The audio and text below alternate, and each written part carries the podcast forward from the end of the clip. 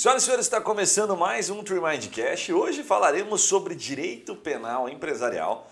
Entenderemos primeiro como se divide este mercado com um cara que é especialista, está bombando no mercado, como construir autoridade e, obviamente, ele vai dar as dicas para a gente aqui de como captar negócios relevantes, causas né, que realmente encham os olhos aí do escritório.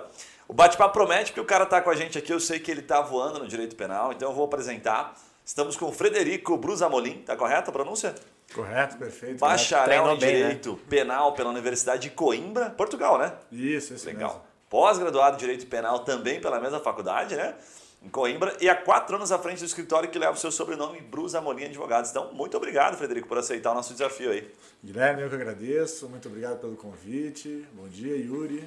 Jai, tudo bem? Estamos também com o Yuri aqui, que Opa. diz ele que na faculdade, Direito Penal era a sua matéria que ele mandava bem, mandava melhor. Então, hoje nós vamos entender Cara, se realmente penal, era penal, estojo, mano, eu tinha isso aí direto, assim. Eu sempre levava pra, pra faculdade. Eu guardei aqui minha carteira, pô, advogado, criminalista, cara, melhor ser Meti as palavras, hoje o Guilherme senão o bicho vai pegar aqui. Estamos protegidos, estamos protegidos. Não pode me deixar em calça curta aí, né, senão vai ficar feio depois. É, senão o cara vai pra, o cara vai pra cima, mano. Frederico, vou começar direto, cara, no que interessa e no que as pessoas muito procuram, tá? Tem duas formas de pesquisa, sempre que a gente faz a pauta, a gente vai identificar como as pessoas procuram. Que, na verdade, essa é a nossa ideia, conectar com quem está procurando informações, então trazemos especialistas aqui para dar as respostas, né? E quando a gente fala em direito penal, tem, tem duas pesquisas que são muito relevantes. A primeira é por advogados recém-formados, né, ou em processo, que é áreas do direito penal. Então, os caras procuram tentando entender, cara, aonde eu posso atuar, se eu tenho, né, dentro do jurídico, se eu tenho alguma divisão, que perfil de cliente que existe, enfim. E a segunda é o direito penal para iniciantes. Então, eu queria começar por esta, é, esta última, né, que é direito penal para iniciantes, contando um pouquinho da tua, da tua trajetória, como é que você iniciou, por que, que você foi direto para o jurídico, você foi para o jurídico você começou pela pessoa física, se fez um pouco porta de cadeia, se não foi, como é que foi essa trajetória até chegar nessas áreas do direito? Claro, claro. Guilherme, então, a minha história, vamos dizer assim, com o direito, no modo geral, isso vem em virtude da minha família, né? Então, meu pai, tios, primos, são todos advogados da área trabalhista. É, tanto que eu confesso que eu Inclusive, no meu histórico, se for ver, tem até uma reclamatória trabalhista que foi ajuizada por mim no, no início de carreira. É, nunca gostei, vamos dizer assim, mas assim, tentei, né? Vamos também deixar. O... Era a origem, né? Era a origem. É a origem, vamos ver se era isso mesmo ou não. Tem que entrar com só para sentir, assim. Né? Claro, para também eu acho que o grande negócio é a sensação. Você tem que sentir se se adequa ou não àquela área e vai. É, não me adequei desde o início. É, dentro do direito penal, eu venho com meus estudos desde o logo no início da faculdade. Acho que sempre a gente tem alguém que te espelha ou que te puxa para determinada área. Na maioria das vezes é um professor ou coisa do gênero, algum amigo que já trabalha. No meu caso foi um professor, foi logo na, no início da faculdade. Falei, poxa, quero trabalhar com direito penal, porque a ideia, a, o estudo em si, os livros eu achava muito interessante, a discussão. Falei, poxa, eu acho que essa essa é a área e vai ser só mil maravilhas, né? Porque quando você hum. na faculdade, você acha assim, ah, é só coisa linda, você já pensa em grandes clientes, claro. coisas do gênero. Lava tá Jato, tá... Isso, na época ainda não tinha Lava Jato, você já pensava assim, na época do Bambi Mensalão, dando entrevista na Globo. É, vai ser só os louros, né? Então, logo, meu início, vamos dizer assim, foi é, como pessoa física direto, sem nenhum cliente, é, trabalhando especificamente só na área do direito penal, Claro, sempre tive um apoio do meu pai, da minha família, então, assim, principalmente, ah, clientes deles que precisavam de alguma coisa, mas fiz um pouco de tudo, né? Então, desde traficante, roubo, furto, aí depois começou com corrupção, questões de crimes empresariais, vítima, juizado especial criminal com aquela folia, aquela briga, bate na mesa, advogado na cara do outro, aquela coisa... Coisa gostosa, amigável. Gostosa, amigável, que você sai leve da audiência depois. Então o início... amigos, é, é, o início é muito... o início é sempre muito bem movimentado, vamos dizer assim, né? Não tem... Como é que você entra no circuito dessa galera de contratar traficante? Tipo, tem, um, tem uma... É uma loucura, porque o que, que acontece? É, Quando... Como é que o cara faz o network para Net... conhecer cliente? O network... Que tipo de evento você frequentou é, para vender para essa galera? Isso da carreira é uma loucura, porque quando... o que acontece? Principalmente vem por indicação de outros advogados. Então, na época, até esse que era traficante veio em virtude de, um, de uma, uma advogada trabalhista na época, porque eu acabei no início fazendo algumas parcerias, né? Fiz algumas parcerias com alguns escritórios que já tinham, outros advogados de outras áreas. E eu, pelo que eu me lembro dessa história, o pai desse, né, desse meu primeiro cliente tinha sido cliente trabalhista dessa, dessa advogada. E numa das conversas ele chegou até mim assim. Então fui algumas vezes penitenciária central do estado, casa de custódia. Aí eu vi que não tinha nesse louro assim como eu achava que seria o início, né? Então é a direito penal real. E aí é assim. bizarro mesmo, assim, a- aí na prisão e tal. É, qual, qual, é. qual é a história mais bizarra, assim, que você viu, assim, alguma parada muito bizarra? Ah, são situações assim que vamos dizer assim que às vezes te choca, porque eu era muito novo também, então, e criado, criado a leite com pera, né, vamos dizer assim, em casa, né? Então você chega, por exemplo, numa lá na época, foi na penitenciária central, aquela toda aquela segurança, aquele aquela tensão, aquele clima de tensão, aquele parece que toda vai ter um risco de alguma coisa, porque a ideia que eles te criam também é que as pessoas vão falando no teu no teu no teu ouvido é assim, olha, toma muito cuidado que pode acontecer qualquer Rebelião, qualquer rebelião, então vá de terno, porque pelo menos vão saber que você é advogado, não vá de outra maneira, porque vai que acha que você é preso ainda e tentou fugir. Falei, meu Deus do céu. Olha. É, tem muitas Você se sente numa série do Netflix. assim. É, será? É, e tem muita lenda urbana também. O cara vai visitar o cliente e fica preso lá. É. Não, você fugiu, não fugiu. É, é, tem, tem muita, depois você vê muita lenda urbana, mas você no início fica aquele, aquele choque, aquele medo. Mas Até, Frederico, conectando assim com essa forma de pesquisa de direito né, penal para iniciantes, você considera que este é o caminho? Na Tipo assim, verdade, eu acho que, que eu isso. acho que é importante você passar por todas essas etapas. E eu digo por quê? Porque não você ser advogado né, de um traficante, de um de um, né, um ladrão que tenha cometido um roubo, um assalto, a mão armada, isso não quer dizer que você sempre será iniciante por causa disso. Mas acho que são nichos importantes para você depois desenvolver todo o teu trabalho e assim focar, é, estudar ainda mais e você pode fechar, ficar nesse nicho, por exemplo, de tráfico de drogas e ser um grande profissional e ter bons rendimentos e tudo mais. Eu acho que tem que ter a identificação com o pessoal da área, como que esse, né, esse cliente ele te vê, se ele sente a confiança em você.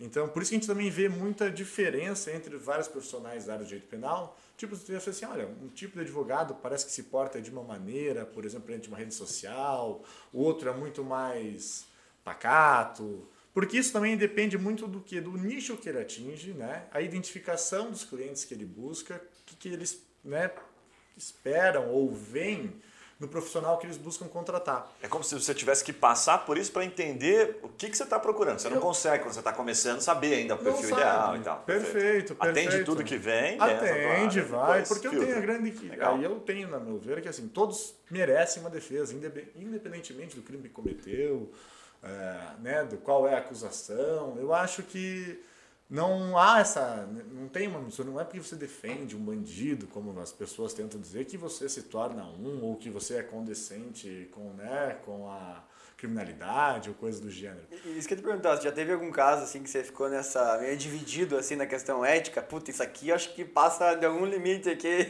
Esse aqui eu não vou pegar porque eu já cumpri mais. Teve algum caso? Não, confesso que nunca teve nenhum caso assim. Isso e o que me marcou muito nesse sentido, nessa ideia, eu sempre tive muito essa essa na minha cabeça essa separação, né?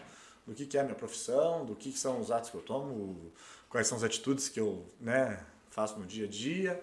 Então, e uma das palestras que eu acompanhei com um grande advogado lá em São Paulo, ele falou assim, olha, eu acho que o direito, na verdade, nós como advogados, a gente defende a defesa, o direito de uma maneira geral, você não defende a pessoa só a pessoa X, pode ser o maior criminoso, o maior né, mau caráter né, da, da, né, da- uma pessoa terrível nesse sentido, mas isso não quer dizer que também ele não mereça uma defesa, você vai defender assim que a acusação seja correta, que ele tenha uma pena justa, porque é assim que também o Estado, né, ou a, a sociedade consegue conviver também com segurança, né? Então você, não é porque a pessoa assim, ah, ele é terrível, ah, eu sei que a ficha corrida dele é enorme, já cometeu vários pequenos furtos Reincidente por é ali. 20 aninhos. É, assim. residente de 20 anos. Ou, ou assim, às vezes nem tem uma ação penal, mas as pessoas conhecem. Ah, eu já vi ele. Ah, eu acho que esse já cometeu Já me vários abraçou no crimes. centro.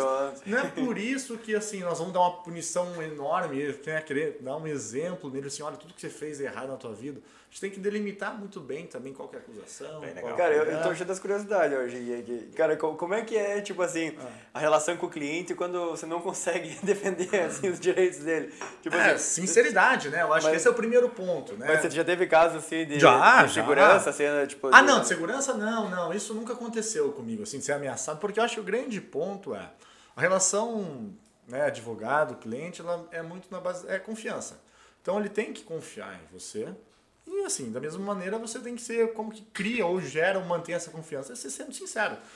É uma, é uma profissão, né? Então não é, eu sou um prestador de serviço. Cara, saiu uma história agora recente, eu só me É. lembrei aqui porque é engraçada. que Claro. passou até no jornal, salvo engano, que o advogado, é, o cara tava preso, ele ficou com a mulher do cara. Não ficou sabendo dessa aí, não? Saiu no jornal agora recente. Tanto que, pô, os caras compartilharam no grupo da empresa. Cliente Mas que o advogado criminalista. Não, o advogado criminalista. o cara, enfim, tava atendendo. Né, um- Era um Dom Quixote, é. assim, um- E aí foi noticiado porque parece que o cara recebeu dele, ficou com a grana, sabe?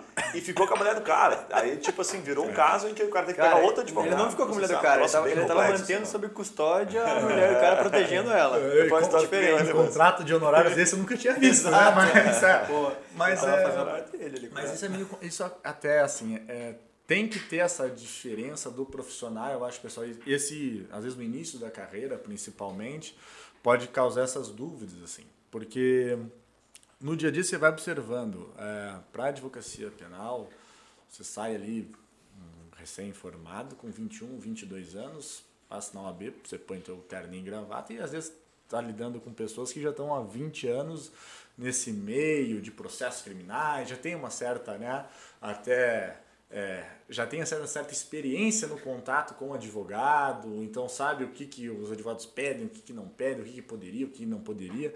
Tem muita gente lá que eu conheci que o cara conhece o Código Penal muito melhor do que muito profissional aí da área, sabe? Cara, Até, quase sabe? vive isso. É, então assim, e o risco é você saber dizer não também teu cliente, algumas Sim. coisas. Você tem que saber dizer não. Isso para qualquer coisa na vida. Então você tem que dizer não, tem que explicar para ele, olha, o risco do teu processo, olha, às vezes não é que não tem uma defesa, mas olha, a defesa porque sempre existe, tá? Não existe nenhum processo sem defesa. Esse é um ponto que não, desde questões de nulidades ou questões de mérito, sempre tem. Às vezes até o advogado prepara já uma estratégia que ela pode abrir, costurar, ter um espaço de atuação. E é, na verdade, você, você mostrar o seu trabalho e ser sincero. Olha, vou- nós vamos seguir por essa linha por causa disso, disso, disso. Os riscos claros de um processo criminal. Né? O senhor tem que saber qual é, se você pode ser preso, se não pode. Sempre também informar as atualizações, né?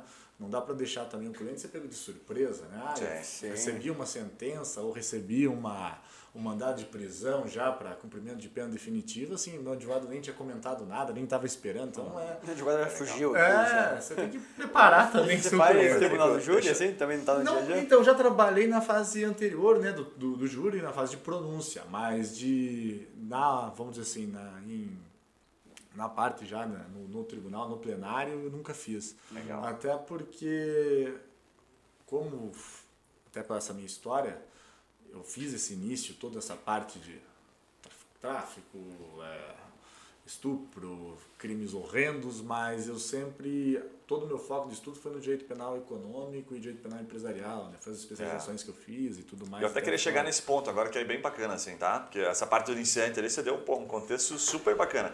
Agora, dentro do penal empresarial, como é que se divide, né? Do ponto de Sim. vista de negócio mesmo. Eu vi até algumas coisas, por exemplo, que você tem no teu Instagram, que depois você vai contar. Sim, você fala sim. sobre crimes virtuais, que seria, acho que, uma divisão, né? Sim, depois sim. você tem crimes contra o sistema financeiro, que a gente brincou aqui nos bastidores, crimes ambientais. Conta um pouquinho de como esse mercado está dividido dentro do penal empresarial. Sim, sim. É, o direito, o direito penal empresarial, empresarial, no modo geral, assim, ou direito penal econômico, como o pessoal chama, ele é muito abrangente, né? Então, você, como você, Guilherme, você acabou de comentar, tem a parte do direito ambiental, por exemplo. O direito ambiental ele pode ser dividido em duas etapas. Ele vai ter o direito ambiental administrativo, com aquelas multas né, da, e tudo mais da, da própria, é, do próprio órgão público. E, eventualmente, aquilo pode se tornar uma ação penal. Então, você tem que ter pelo menos uma base para entender, você tem que entender pelo menos minimamente o direito ambiental. Mesma coisa, por exemplo, é, crimes tributários. Você tem que ter uma base boa de tributário, não precisa ser um crânio né, em direito tributário, saber todas as questões, todos os impostos, como é que funciona. Mas assim, você tem que ter pelo menos uma boa base também para você poder defender um crime tributário, porque muitas das defesas elas podem se comunicar. Você pode achar nulidade, por exemplo, no auto né, de infração, pode achar questões até propriamente de tributário puro, que tenha já uma compensação ou coisa do gênero que possa ser aproveitado para ação penal. Então, o grande questão é que o direito penal ele é muito abrangente. Então, pega, quando pega crime político, podemos, mexe com corrupção. A corrupção também não é uma questão só vinculada a, a político, né? Uhum. E sim a qualquer aí é, funcionário público ou coisa do gênero. Então, é, como é que eu posso lhe dizer? Até do ponto de vista mercadológico, assim, pensando no advogado que está ouvindo, que ele é um advogado, está querendo ir para a área é, penal, né? O normal é você ter uma especialização em alguma das áreas, por exemplo. É muito mais simples, principalmente para quem está iniciando. Então, se especializa, por exemplo, na parte de direito penal ou tributário, que seja. Legal. Por quê? Com isso, você vai girando, você Claro, vai estudando também o restante do direito penal econômico, vai tendo uma base empresarial, administração, uma base de, até de economia, mas você vai trabalhando muito com isso porque nas próprias conversas com eventuais clientes vão surgindo negócios e indagações sobre outros pontos. Então, na questão mercadológica, para a empresa no modo geral, a gente trabalha com duas frentes principais hoje, né? Uma como um preventivo, né? O compliance aí está, está muito em voga, e um direito penal preventivo, mostrando os riscos né, da empresa, os riscos dos atos. As empresas já, já vêm valor, já pagam por isso? Já, já, já vem valor por isso, já tem essa, essa ideia do que é melhor prevenir do que remediar. Muito... Cara, eu fiquei imaginando uma situação aqui, me corrija se eu estiver errado, mas eu fiquei imaginando, quando você fala, por exemplo, ambiental, eu falo tributário, é, a gente pensa, como, eu sempre fico pensando como negócio, um exemplo. Né? Do tributário, Sim. eu vi um caso é, uma vez de uma distribuidora, não vou citar o nome aqui, mas era uma grande distribuidora em São Paulo de bebidas, na época eu atuava com isso e que os caras tinham uma dívida né, com o fisco grande. Era Sim. uma dívida relativamente grande. E esse cara foi preso na época. E assim, foi um choque. Então o que, que eu fiquei pensando aqui? Eu falei, cara, às vezes o cara, o empresário que está com aquela dívida, ele acha que por ser uma dívida, pura e simplesmente, que aquilo não se tornou ainda um crime, que não vai ser enquadrado. E a hora que o cara entende que aquilo ali que está acontecendo na empresa dele, aí entra meio consultivo, compliance. É. Cara, você pode ser preso. Não sei se você sabe, mas você pode ser preso. Então eu fiquei lembrando disso porque dentro que a dívida vira, vira crime, assim. É, você tem uma certa, né? uma sonegação, uma certa apropriação, por exemplo, do imposto, vira um crime, né? E a grande questão principal... Ninguém me fala, mas ainda dá cadeia isso, assim, desse jeito ou não? Olha, é... Porque isso vem. Em tese não daria só pelo crime tributário, porque ele tem uma pena, assim, considerada um pouco mais baixa, né? Então, dependendo do valor, necessidade, é, ela não chega a mudar pela questão do não. valor, mas o que acontece? Às vezes tem algumas outras atitudes que vêm sendo tomadas pelo empresário, algumas outras questões que podem ter... Não é só aquilo, né? É, que podem gerar negou, uma... mas daí fez uma invasão de divisas, que pode gerar umas paradas. Isso. Então, esses problemas que podem depois chegar nesse ponto. E, principalmente, acho que como empresa, né, o empresário tem que ter esse cuidado com o nome da empresa, né, porque isso traz Perfeito. danos aí para ele no mercado terrível, né? No ambiental é mais comum a gente ver grandes, grandes situações, grandes causas, né, em Sim. que os donos da empresa são punidos. São punidos e, é. e, as multas são muito altas, né? A grande questão O ambiental é... é mais forte do que o tributário nas penas? Hum, na verdade, é um pouco, dependendo do crime ambiental, sim. Você pegar ah, casos como Brumadinho, uma... os caras estão presos ainda? Eu acredito que já saíram já. Mas ficaram uns três aninhos ali, né? Ficaram um tempo, né? Ficaram um tempo é de preventivo. De empresa? É. é. Eu acho que foi alguns cara, engenheiros. Muda cara, né, velho? O cara nem espera aquilo do dia para noite, o negócio. Muda. E a questão desses crimes, assim, que mexe com a empresa, e tem uma discussão muito grande, a gente trabalha muito, é a questão até de como responsabilizar cada um. É difícil, porque é muito difícil. As empresas, essas empresas muito grandes, com vários departamentos, Imagina. é muito difícil uma tomada de decisão ser tomada apenas por um, porque hum. aquilo vem uma cadeia de tomada de decisões que algumas no meio podem estar equivocadas, podem estar erradas, só que no final né, da, dessa linha, desse, desse telefone, o último vai lá e acaba endossando sim. e acaba Eu fico imaginando o cara que estava na reunião e falou assim: não, tem que reformar Brumadinho sim. Daí ah. o coletivo falou: não, vai deixar como tá. Daí o cara foi preso. É. tipo assim, mas eu fui é. contra a parada, eu tentei salvar o negócio. É, o, presidente, o, presidente, ali que, que canetou, né? É, é um cara que. Ele era contra, mas ele estava presidindo a parada. Pois Cara, esse assunto ele rende bastante, mas eu, eu sei que você tem uma, uma expertise muito top também no direito internacional, então eu vou tomar a liberdade aqui e dar uma pivotada Claro, agora. lá. Deixa eu fazer uma pergunta. Como é que você foi parar em Coimbra? Qual que foi a história por trás disso? É, isso está relacionado exatamente ao direito internacional. A pergunta é Sim. exatamente essa. Por É. que Coimbra? E aí vamos conectar da oportunidade de mercado que você vê internacional. Claro, o que aconteceu com Coimbra foi o seguinte: a minha família, parte materna, é de origem portuguesa, né? meu avô é português. Então eu tenho primos, família que moram em Lisboa e na região.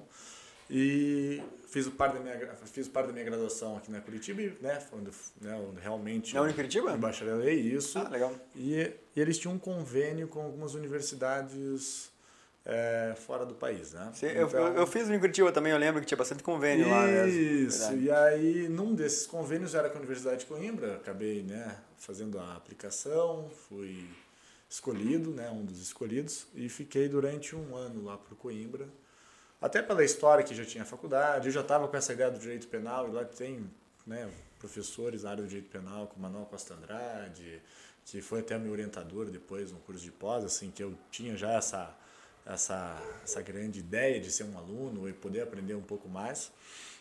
Então foi assim que acabei parecendo, né, assim, aportando em Coimbra.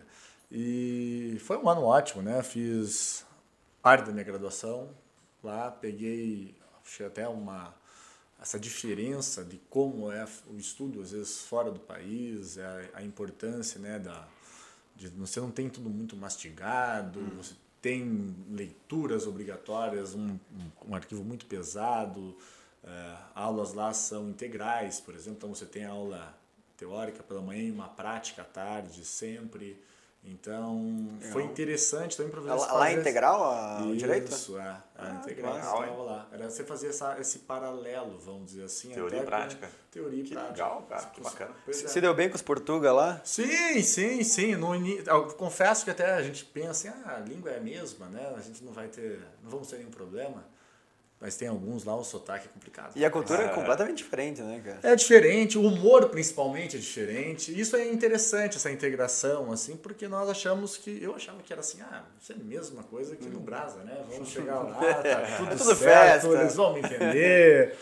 E eu lembro que nós Carnaval, morávamos. o Isso, quê. e nós morávamos como se fosse uma república. Então éramos em seis, três portugueses, eu e mais um brasileiro aqui de Curitiba e uma belga. E é que era início, o YouTube ainda tava, isso era 2011, não tinha WhatsApp, né? Então, é, os, os vídeos, coisas do gênero, era YouTube, eu mostrava YouTube. E a gente viu que o humor era muito diferente. Então, a gente fica assim, ah, mostra um vídeo engraçado do Brasil. Nós mostrávamos, os brasileiros estavam assim, se rachando de rir, os portugueses meio assim, ah, é legal, interessante. Seres inferiores. Isso, aí depois vinha assim, ah, vou mostrar um vídeo muito engraçado aqui em Portugal, a gente. É, eu não entendia a graça.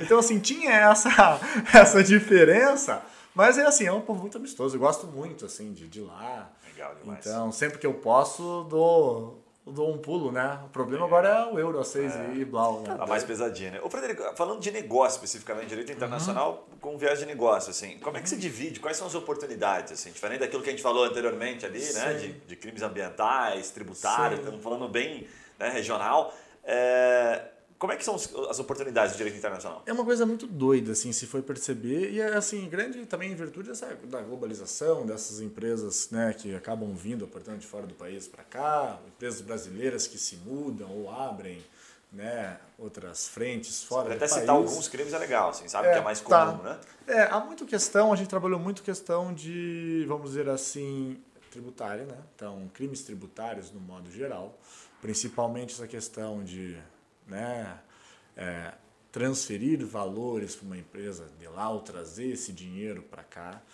É, há um tempo atrás teve uma Guarda relação com offshore, esse tipo de crime também, Algumas, não? algumas É, tá. guardam, algumas guardam, algumas, na verdade, são só como se fosse uma so- sonegação mesmo. Então a gente trabalha muito até com pareceres, né, nesse sentido. Entendi. Se realmente ali tem uma, uma apropriação indevida de tributo, não tem. Legal. E como nós tive essa oportunidade, né, de trabalhar, eu morei lá em, em Coimbra durante um ano, tenho amigos advogados lá em Portugal.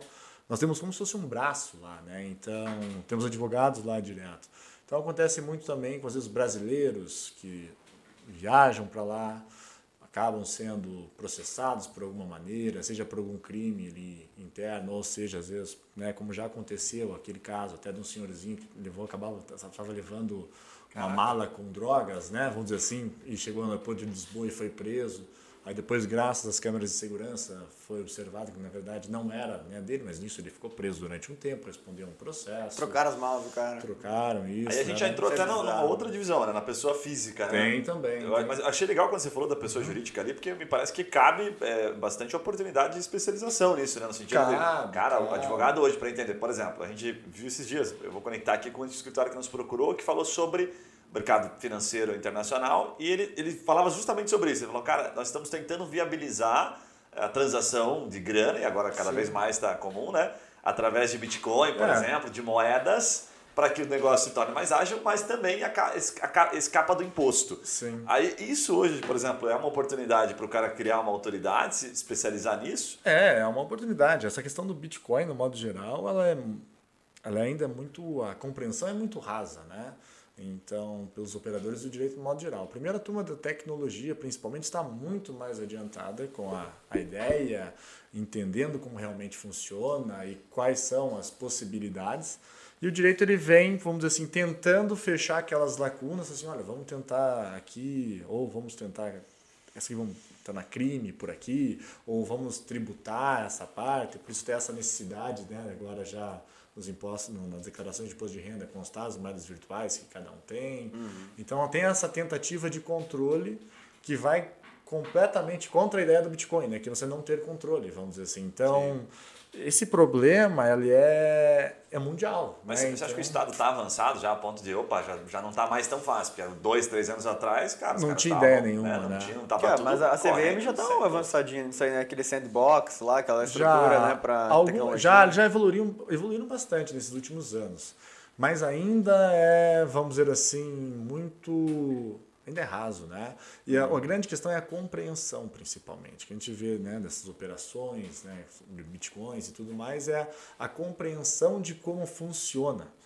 Então, essa questão de carteira virtual, como que vincula realmente a propriedade de um, de outro, se consegue, como é que vem a transferência.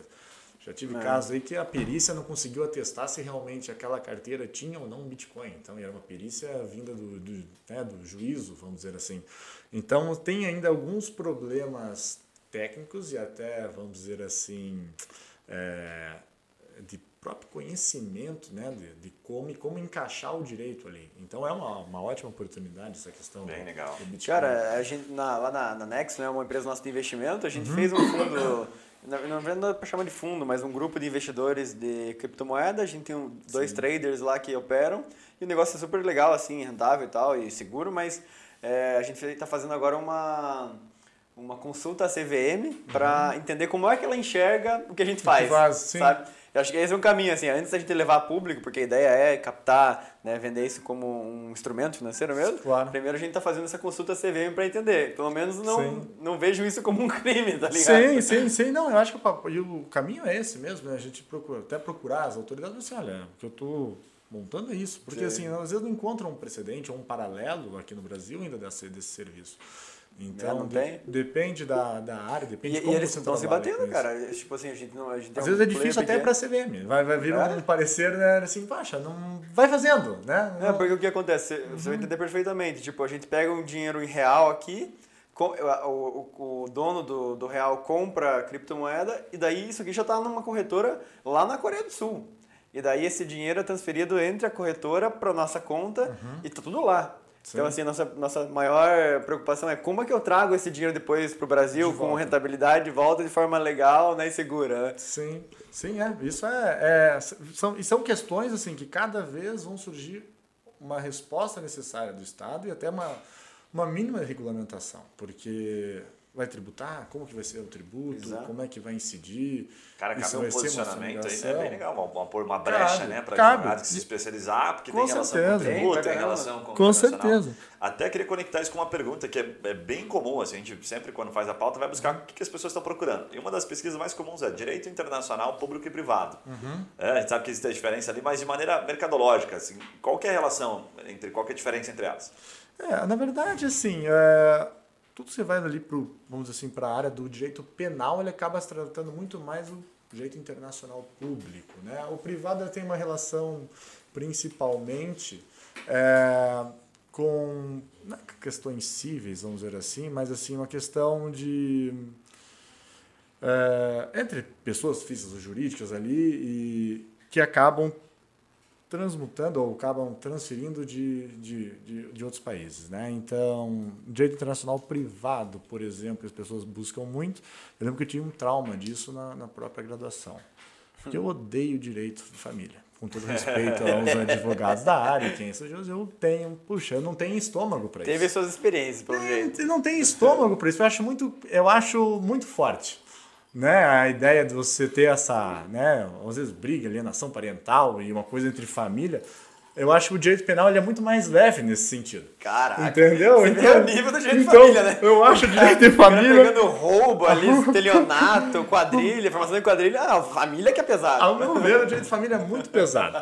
E eu lembro que numa uma das aulas. Criança tava... chorando ali. É, briga, sabe? Aí pagou pensão, aquela confusão tremenda. Assim, puxa, de fato a pessoa às vezes está necessitando, está atrapalhando o sustento da criança, assim, puxa, não dá para né? E aí eu lembro muito bem de direito nacional privado, uma aula que me traumatizou.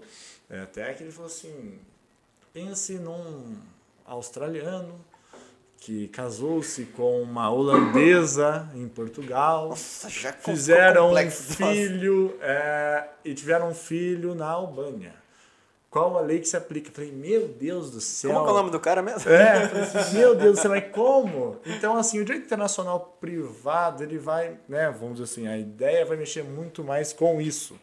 Na parte de mercadológica, para o direito penal, a gente trabalha muito mais questão internacional, pareceres, principalmente de empresas que estão querendo vir para cá, entender um pouco mais do que é permitido, o que não é permitido no Brasil. Para uma esfera mais consultiva. Uma então, esfera é mais consultiva, mais é, consultiva do que efetivamente já com um processo. E assim, quando tem processo, na verdade são estrangeiros ou que vieram ao Brasil, de vindos de outros países, né, com, estão sofrendo alguma acusação. Já trabalhamos com contrabandistas de pedras preciosas, contrabando, é, ah, números aí também, ah. vindos do Paraguai com produtos ilegais. É uma pesquisa é, que O tá pessoal que compra vinho do Paraguai, assim, da Argentina, é. contrabandeado, qual que, é, qual que é a pena desse tipo de gente? Não que tenha alguém na mesa que já não, fez isso. Não, o negócio é ir bebendo, né? É ética. É, é, ah, ética. Tem, é, é um negócio é ir bebendo antes de chegar na, né, Aproveitar. Na Você sabe que... É, é verdade. Fazendo pauta, tinha uma pesquisa que está bem relevante, hum. até em razão né, do, desse, dessa última questão lá com o Afeganistão, que é direito internacional dos refugiados. Ah, Tem muita é. gente procurando isso. Eu não sei se é para efeito de matéria, a gente não tem como saber, Sim. mas muita gente procurando. Né? Cara, eu tenho muita Pode curiosidade. Ser, inclusive, porque parece cada o próprio país, né, refugiado, ou as próprias pessoas buscando isso. Pode. Você vê que refugiado às vezes vem para o país e sem documento, sem né, com roupa do corpo. Então, tem todo também um procedimento na Polícia Federal que para você conseguir a, a sua serviço de permanência. Então, tem possibilidade de atuação nesse, nessa área, por exemplo. E consegue o visto assim sempre, em todos os casos? É, depende, não é assim, chegou, venha, né? Tem, essa, tem um controle, tem um controle que é, que é feito realmente também. o Brasil é organizado nesse ponto, assim? Ah, Olha, a princípio eu acho que tem uma certa. Não é, não é um mil maravilhas, né? Nós também não podemos né, dizer. Sempre a gente, pega, a gente pega os Estados Unidos como referência, né? Fala, cara, lá os caras, pô, sofrem, é difícil e tal. Aqui é mais. Os caras os cara fazem isso. Os caras têm que esperar ir no México para tratar é. do teu visto para entrar nos Estados Unidos é. como refugiado. Mas ele tem. O é, México que lute. É porque lá é que eu acho que também a ideia também é muito diferente, né? Quando você vê um refugiado de um país que está em guerra ou arrasado por alguma, algum desastre natural, ou outros que estão tentando ingressar nos Estados Unidos. Assim, os seus países é, não estão com nenhum problema latente nesse sentido, ou tão grande nesse sentido, é mais, é mais às vezes um problema da economia ou falta de oportunidade. Então, por isso que também tem essa diferença, né? Depende é, da finalidade. Depende muito aqui, mais né? da finalidade. Aqui no Brasil, as imigrantes, é, antigamente, um pouquinho mais antigo da como que era? Era da Bolívia E daí, mais recentemente, da da Venezuela, né? Cara, isso aí é uma. Não sei com números assim, mas nós estamos em Curitiba, no sul do país. E assim, eu já tive restaurantes, né? E assim, Sim. é muito currículo de venezuelano que a gente recebe. Vem muitos, A vem maioria, assim, é, acabou de receber documento, tá sem documento. E nós estamos no sul do Brasil. Eu fico imaginando, assim. se A aqui distância que percorreram já. É, né? e tipo, e Então, como é que é no ah, resto, no norte, assim, né? Ah, Deve ter uma sim. quantidade bem grande, né? Vem muitos, vem muitos, vem muitos Legal. venezuelanos, haitianos, alguns também da, né, do Afeganistão, já, já tive contato, do Paquistão, Já bacana. conheci aqui. Que doideira, Então, É interessante, e assim, às vezes chega sem falar língua, sem... Né, às vezes uma base Eu já tive, cara, haitiano é que não falava, só falava francês, mano. Francês, é, isso é complicado. Às vezes achar alguém que fale francês, por exemplo, aqui não é tão fácil. é doido. Então, Passando rapidamente para deixar um insight para você, já retomamos o episódio. Aqui na TreeMind a gente utiliza uma ferramenta que possibilita identificar o volume de pessoas procurando por serviços jurídicos, de acordo com a sua área de atuação. E o melhor é que a gente consegue identificar os seus concorrentes no Google e a estratégia que está levando clientes até o site deles. E por consequência, gerando negócios para esses escritórios. Né? Se você curtiu e tem curiosidade, quer saber se vale a pena investir em marketing jurídico, por exemplo, no Google, na sua área de atuação, acesse o nosso site tremind.com.br e receba uma rápida consultoria por um dos nossos especialistas em Google. Combinado? Voltamos ao episódio, um abraço e até lá. Deixa eu, deixa eu tomar a liberdade de dar uma pivotada para um assunto que eu sei que você domina Claro. bastante, tá? E tem, e tem muita pesquisa que é sobre como captar clientes na advocacia criminal, na advocacia penal, enfim.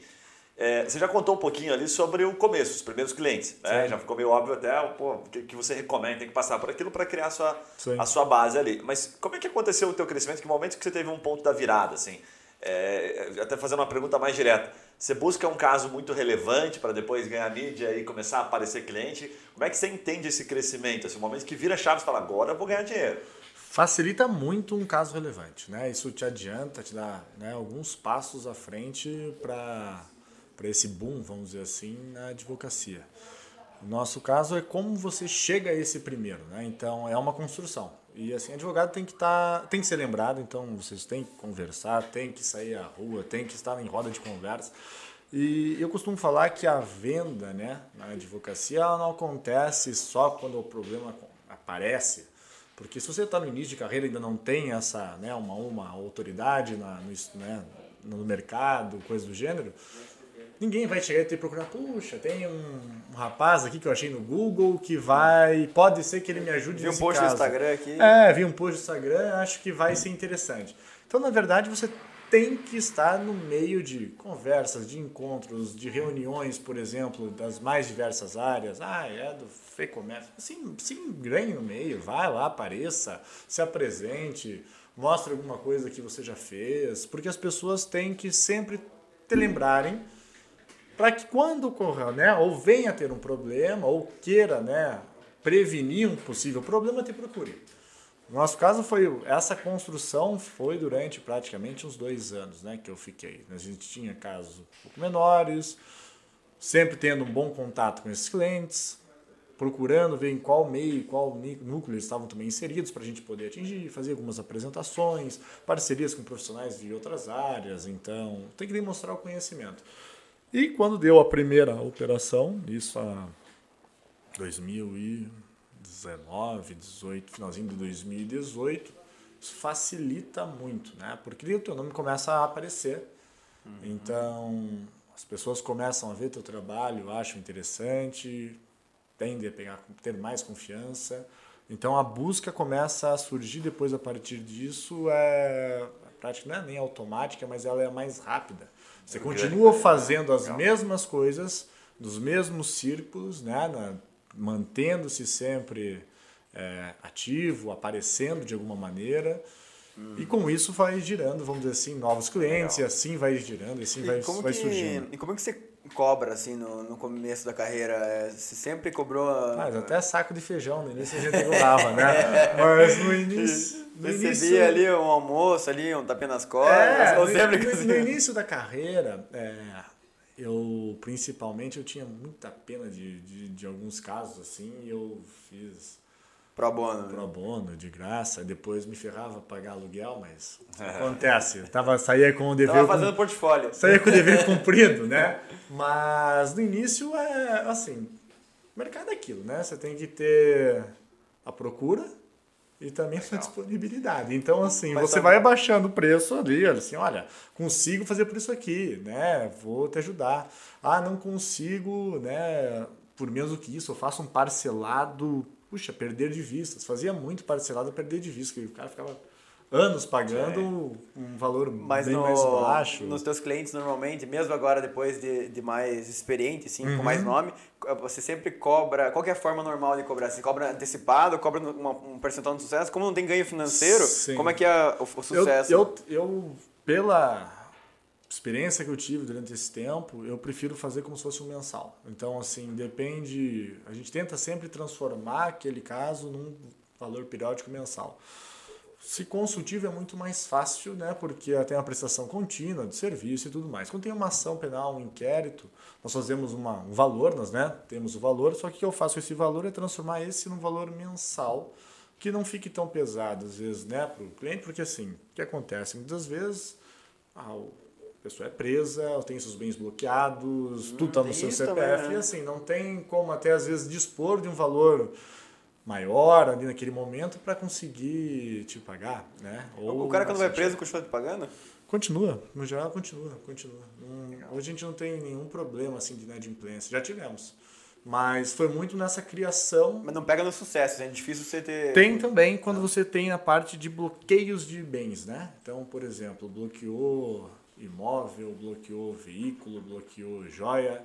Então, no final, quando a gente consegue a restituição desses bens, a gente pega um percentual ah, disso, isso é uma saída. Só que é um contrato à parte, por Não exemplo, tem ganho financeiro, defesa. mas ganho sobre o passivo que está Isso, sendo... que foi, foi aprendido. Boa. Deixa eu pegar uma dica contigo aqui, para quem uhum. nos ouve, sobre como vender o consultivo né, do, do direito penal. Assim, tipo, dá para vender ativamente. Eu sei que você já contou até que, poxa, depois de uns dois anos começou a surgir alguns contatos. Sim. Imagino que ficou mais fácil, né? Porque aí Sim. as pessoas começaram, os empresários mas hoje você faz alguma separação ativa, assim, você fala, pô, por exemplo, surgiu um caso, vou dar um exemplo para ver se fica, fica mais óbvio, né? Surgiu um caso aqui ambiental e eu sei que essas outras empresas podem, de alguma forma, né, ali na frente, pode estar cometendo este mesmo erro. Dá para fazer um ativo? Dá? Como é que, como é que você recomenda desse ativo para vender o consultivo? Sim, é, o consultivo ele é, tem que dar um pouco de, ele é bem tem que ser bem cuidadoso, né? Porque você não pode chegar numa empresa, não dizer assim, senta na mesa com a empresa e fala assim, olha... Eu vi algumas eu, coisas. Eu vou evitar que o senhor seja preso. Fica muito chato. Você não vai vender um negócio assim. Né? Olha, eu vi uma mancha de óleo ali atrás da tua é, indústria. Então, a grande ideia é... Acaba-se que demonstra que financeiramente ter um advogado, às vezes criminal, para aquela área, são áreas específicas, né? Quem, por exemplo, ai, indústrias que tem um risco muito grande de contaminação de solo, de, né, de, de rios, de poluição. Tem que buscar, assim, já tem um, um advogado consultivo nessa área, já tem alguém fazendo um trabalho interessante para isso, você vai apresenta assim, olha, tem um trabalho nesse sentido que eu posso trazer um benefício, porque para venda consultiva você tem que trazer benefício para a empresa, tem que demonstrar que no final das contas aquele serviço está é, vamos dizer assim, evitando que o empresário que aquela empresa tenha um rombo muito maior lá na frente ou um processo criminal que venha a abalar suas estruturas perante todo o mercado. Mas você traz, por exemplo, a jurisprudência, coloca na mesa, olha, por exemplo, isso é... aqui você tem X% né, de, de chance de, percentualmente de acontecer uma tragédia assim, eu vou evitar é. E isso aqui. Cada, né, vez, cada vez mais as, as, minhas reuniões são mais despojadas. Não despojadas, vamos dizer assim, você mantém uma, uma certa linha, mas é, o que a gente foi percebendo é que o, o empresário ou né, quem busca o consultivo, ele não quer saber muito de como é o precedente X ou qual é a teoria, a tese defensiva. Ele quer saber o seguinte, ele quer assim, vai resolver o meu problema? Vai solucionar? Se eu tiver um risco, o risco ali é muito elevado ou não? Então é conseguir demonstrar isso para o empresário, conseguir demonstrar isso para quem, quem busca o consultivo. Né? Olha, é, com esse trabalho eu diminuo o risco por causa disso, disso, disso aqui. Você não vai apresentar, ah, a tese que eu vou trazer, ela é assim, assim, assim, nós temos precedentes. Você pode até comentar, mas ela não é o ponto mais importante. Ele quer saber, no final das contas, você já criou essa confiança assim. contigo. E você já criou confiança contigo, ele vai, ele vai é, acreditar naquilo que você fala. Então você tem que ter também muita clareza, demonstrar que você tem conhecimento, mas não precisa ser, né, querer dar uma aula, por exemplo, de direito penal uhum. ambiental ou direito penal tributário. Você explica, mostra o porquê apresenta às vezes em números, a gente trabalha muito com números, né?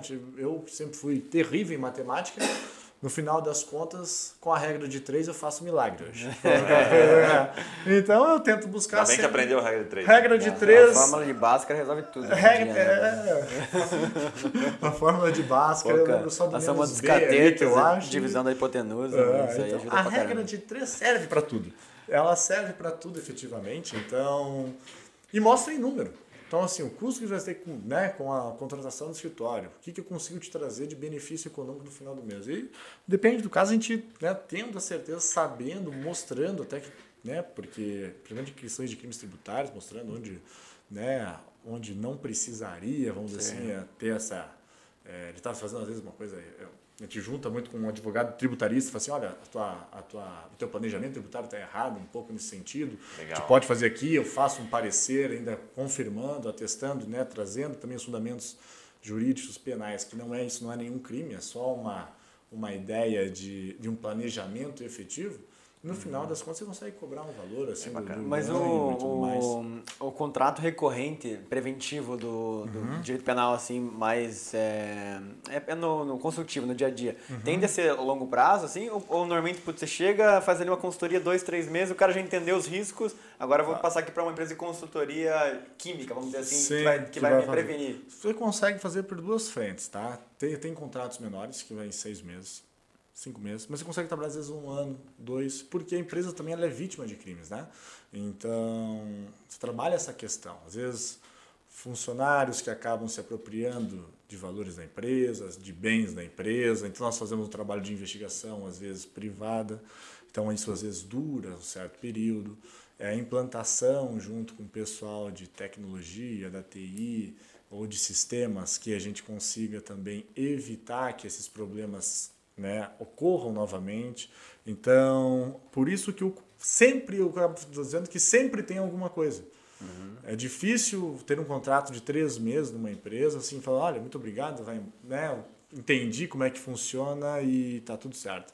Porque, no modo geral, as empresas sempre precisam de novidades, demandam novidades e demandam também é, entender mais sobre os riscos, se a sua estrutura está bem, se a sua estrutura tá, tá organizacional está correta, se tem onde conseguir limitar essas lacunas para evitar que ela seja vítima de algum crime patrimonial ali. Sim. Então, sempre tem, é recorrente, é, é interessante. Eu vi no site, eu vi que você tinha uma, uhum. uma definição de consultiva e criminal compliance. Né? Que eu imaginei também que você deva, alguns clientes devam ter o compliance, principalmente empresas maiores, Sim. mas que você entra para dar aquela provocada. Fala, cara, eu vou organizar, vou mostrar, vou fazer essa análise aqui, né? vou fazer Sim. um consultivo para depois eu transferir para o compliance. O compliance dá continuidade.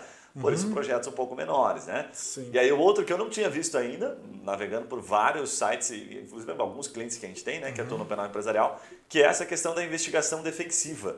É, onde é que entra o defensivo? Nos dá um exemplo. Isso é muito interessante, a investigação defensiva, no modo geral. É, porque até, voltando um pouquinho, o consultivo é, criminal e o compliance é muito normal aproveitar de expertise de outras áreas, né? então profissionais que já são parceiros de outras áreas.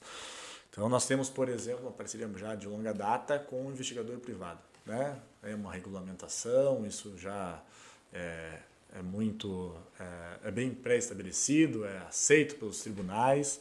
É, nós como advogados também nós temos já o provimento da própria conselho, né, da, da Ordem dos Advogados do Brasil, que também nós podemos fazer essa investigação defensiva.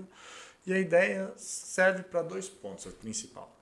Tanto pensando para a empresa como vítima, ou até para a pessoa física que está sendo acusada né, de, algum, de algum crime ou coisa do gênero. É, até vou trazer um caso é, que é prático, né, nosso escritório. Nós temos um, um cliente que é, ele é funcionário público, é, foi acusado, foi preso, isso há uns três anos atrás, acusado de se apropriar de, de mercadorias é, no seu, vamos dizer assim, no seu posto de trabalho. Então, câmeras de segurança foram utilizadas né, pelo circuito interno, é, só que tínhamos só alguns excertos, então tinha uma cadeia de prova um pouco estranha, vamos dizer assim. O cliente testava com todas as. Falou assim: olha, não fiz, não fiz, não fiz. Eu, isso é, é injusto, eu sempre fui muito correto. Então, o que, que nós fizemos é, foi um caso prático de investigação defensiva. Nós fizemos uma investigação paralela à Polícia Federal, né, colhendo provas, é, fazendo análise de vídeos, laudo técnico e pericial sobre as imagens, sobre as provas que tinham sido colhidas até pela autoridade policial. E fizemos todo um paralelo para demonstrar que, na verdade, aquilo que utilizavam servia apenas à acusação, mas que as outras provas que nós conseguimos e né, todas de maneira lícita e de maneira né, é, respeitando todos, todos os trâmites legais e, e tudo mais, respeitando tudo isso, a realidade fática era bem diferente. Então, isso é uma. E vem sendo muito recorrente. Sabe qual é a sensação, assim, tentando traduzir como leio? É que você contrata um investigador para ele fazer uma investigação em sua defesa. Você fala, pô, mas daí, cara, você está sendo beneficiado, né? Tipo, ó, você vai ficar investigando aqui, depois você vai provar para eles. É. Então é uma linha meio tênue aí, né? Para é, conseguir. É uma, ev é uma evolução daqueles. Só, só, não olha aqui, não olha lá, tá? O cara tem que ser chancelado, assim. O juiz determina. Ó, só essa gaveta aqui você não pode mexer, tá? É essa veja tudo. É uma evolução daquela investigação que tem de, sobre traições você vê no centro, né? Isso. né? Vamos dizer assim. É, Só claro, que. Mas é para provar que o marido não está traindo. É, é, é, para provar. Isso, sempre. Vamos dizer, vamos dizer o marido que, contrata o investigador para provar que ele não está traindo. Que ele não está traindo. Né? É que, na verdade, como a gente trabalha muito com a acusação, a acusação delimita. Então você tem que demonstrar que aquela acusação ela é insubsistente. Então, que aquilo que buscam, né, vamos dizer assim, demonstrar que a acusação ela não é realidade é, o que aconteceu? A realidade fática mesmo. Então é bem interessante isso é uma, uma área, até que confesso, que para né, a nova leva de advogados que estão aí é, surgindo, é uma área bem interessante de atuação. Tanto essa como a LGPD. Né? A LGPD uhum. ultimamente também tem uma parte de, de criminal, vamos dizer assim, Sim. mas principalmente é uma área que vem Bem crescendo legal. Cara, gostei bastante. Disso aí, Só que eu queria não ser tão, tão, tão é, legal, assim, sabe? Tipo, chutar é. a porta, assim, da, da galera, pegar prova escondida, fazer tipo é. sério, porra, se sai, assim, tá ligado? O policial meio corrupto. Fica, eu, ia ser esse cara, Ficar atrás do arbusto, Ei. né? Roupa camuflada. Não acontece muito, assim, Hacke, muito, Hackear muito. o celular da galera, certeza que Isso é mais romântico, né, Fred? deixa, eu, deixa eu entrar aqui na última etapa, o bate-papo tá bacana, esse assunto é, é, bem convidativo. Vamos falar um pouquinho de marketing jurídico, né? Sim. Da advocacia penal, enfim. O que, que você já fez né, que deu certo? O que, que você. É, a gente contou nos bastidores aqui, pode Sim. falar abertamente tá, para o nosso público. O que, que você acha que funciona, o que, que você acha que não funciona? O cara que está se posicionando agora para captar realmente clientes Sim. de qualidade aí, né? Até, Guilherme, quando a gente conversou um pouco mais cedo, acho que eu já fiz praticamente de tudo. já tentou de tudo, legal. Já tentei de tudo, já. Muita coisa, né? Deu errado, mas normal. E é uma dificuldade muito grande, vamos dizer assim, o marketing, né, para a advocacia e principalmente para o direito penal, né, porque não quer dizer que aquele que está bem é, uma plataforma qualquer da rede social lá bem quisto, quer dizer que isso vai virar cliente, né? Porque depende muito quem são os seguidores, quem que ele atinge, se aquele eventual cliente se identifica com aquela postura dele ou não. Então é e é muito complicado, né? No modo geral, pelo menos eu nunca contratei ninguém pelo Instagram. Hum. Aí eu vi no Instagram um rapaz assim, meu, é esse cara, é esse profissional que eu quero, assim. É difícil, é difícil. Depende da área, pode ser que aconteça, mas assim, é difícil. Esses casos, o Instagram é usado para chancelar, tipo assim, né? Para chancelar. Se o cara, gostei, daí você entra no Instagram e fala, Isso, para ver se o cara existe, na verdade. Depois é. assim, olha, achei o site está muito afastado, porque são só algumas imagens, alguns textos, você vai no Instagram. Não dá pra sentir nada, né? É, aí você é. vê assim, vamos ver no Instagram se ele, né, de fato, fala sobre o tema ou tem alguma coisa assim, mas ele nunca vai ser direto pelo Instagram. Uhum. Então, o que, que nós já fizemos? O Instagram, a gente tentava trazer uma coisa um pouco diferente uma época, com indicação de leitura de, de alguns livros, né, de podcast, de filmes. Que Eu tinha lá que você estava até indicando o podcast agora. Você vai ter que fazer uma publicação. Salvo o melhor juiz, ele estava indicando. Isso, não. indicar o Tremindcast. Agora eu faço do Tremindcast, isso.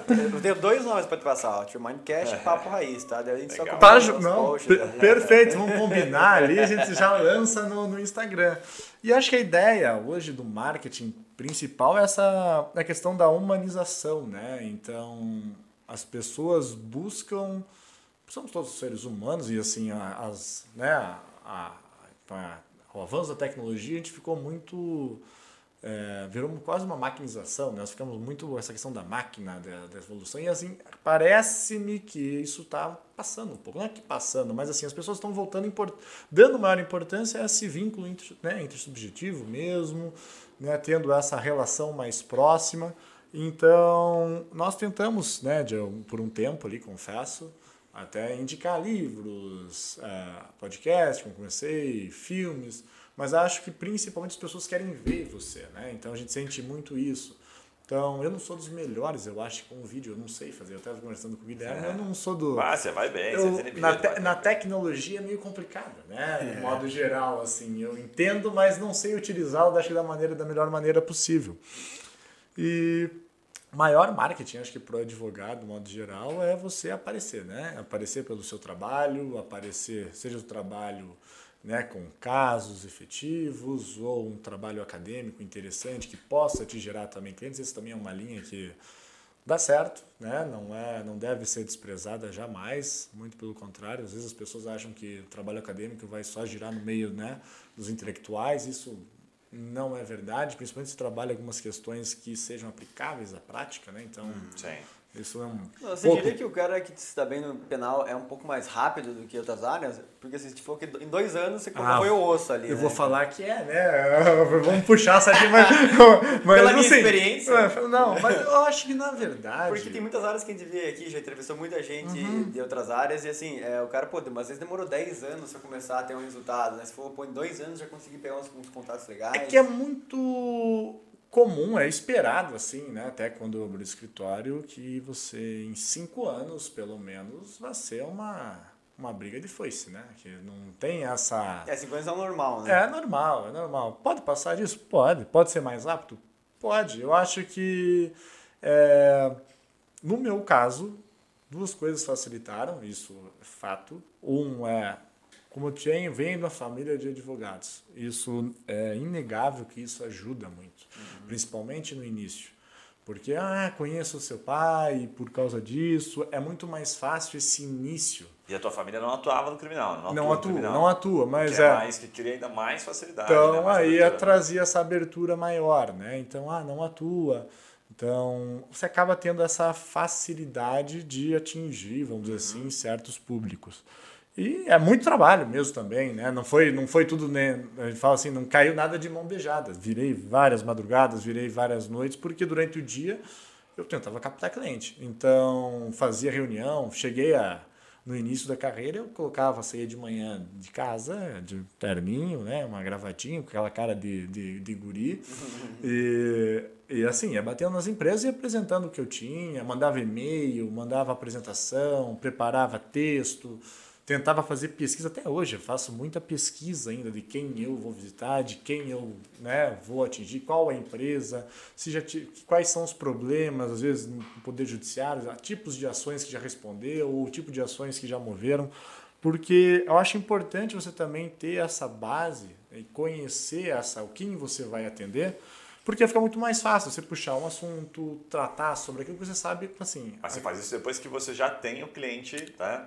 mapeado. Já. Mas e quando você não tem, para quando você tá, vai prospectar, por exemplo, aí, você acaba estudando. No início era, ti, era tiro no escuro. Não era assim, tiro no escuro, mas assim, era aleatório. Pegava o contato de um amigo que já tinha prestado um serviço ou um, um conhecido que encontrou e ouviu falar e me falou, falou assim: olha, procura ele.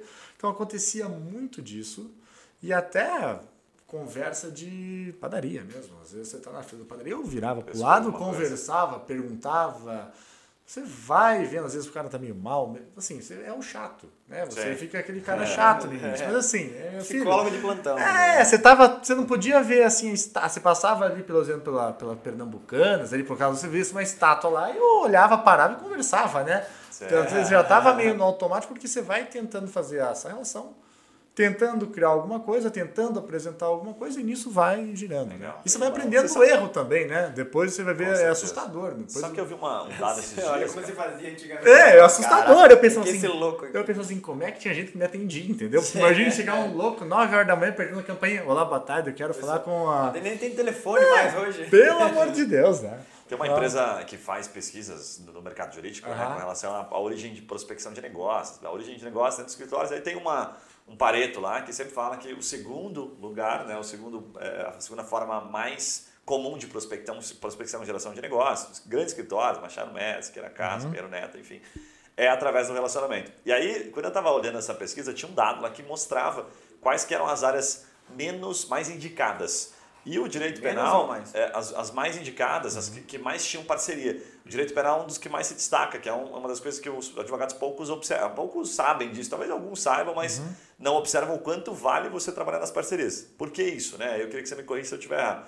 Mas é muito mais fácil, por exemplo, um escritório é, full service, empresarial, atender até um caso de família, certo? Pô, tá que está ali, está dentro, o cara né, não quer perder o cliente, não quer abrir, do que atender um criminal é muito difícil um escritório full service se submeter, por exemplo, a um caso criminal. É, haja, é por exemplo, aqui claro. o, o Yuri tem a família com mais de 60 anos de advocacia. Não sei se atua no criminal, mas é muito difícil, a gente vê, é, é muito comum, a gente vê não, que os escritórios sempre, não entram. A gente sempre teve um advogado ou dois criminalistas dentro do escritório, mas assim, sempre foi para casa de clientes e partido específicos, né?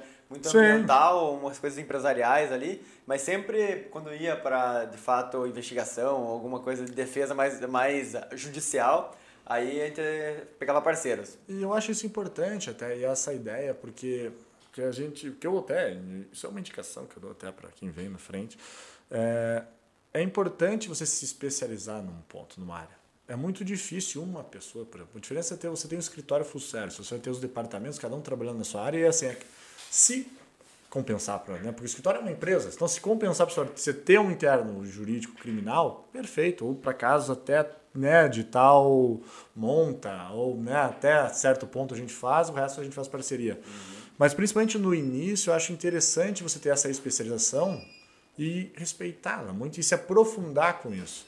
E não tem. Esperar, né? O tempo, é, né? E não tem, eu acho que não tem essa. Deve-se né, fugir. Felizmente a gente acaba trabalhando com algumas revisões criminais. E é muito triste, porque você mexe com gente, né? Você mexe com, às vezes, com gente com risco de ser presa injustamente, ou mexe com gente sendo condenada de uma maneira indevida, ou, né?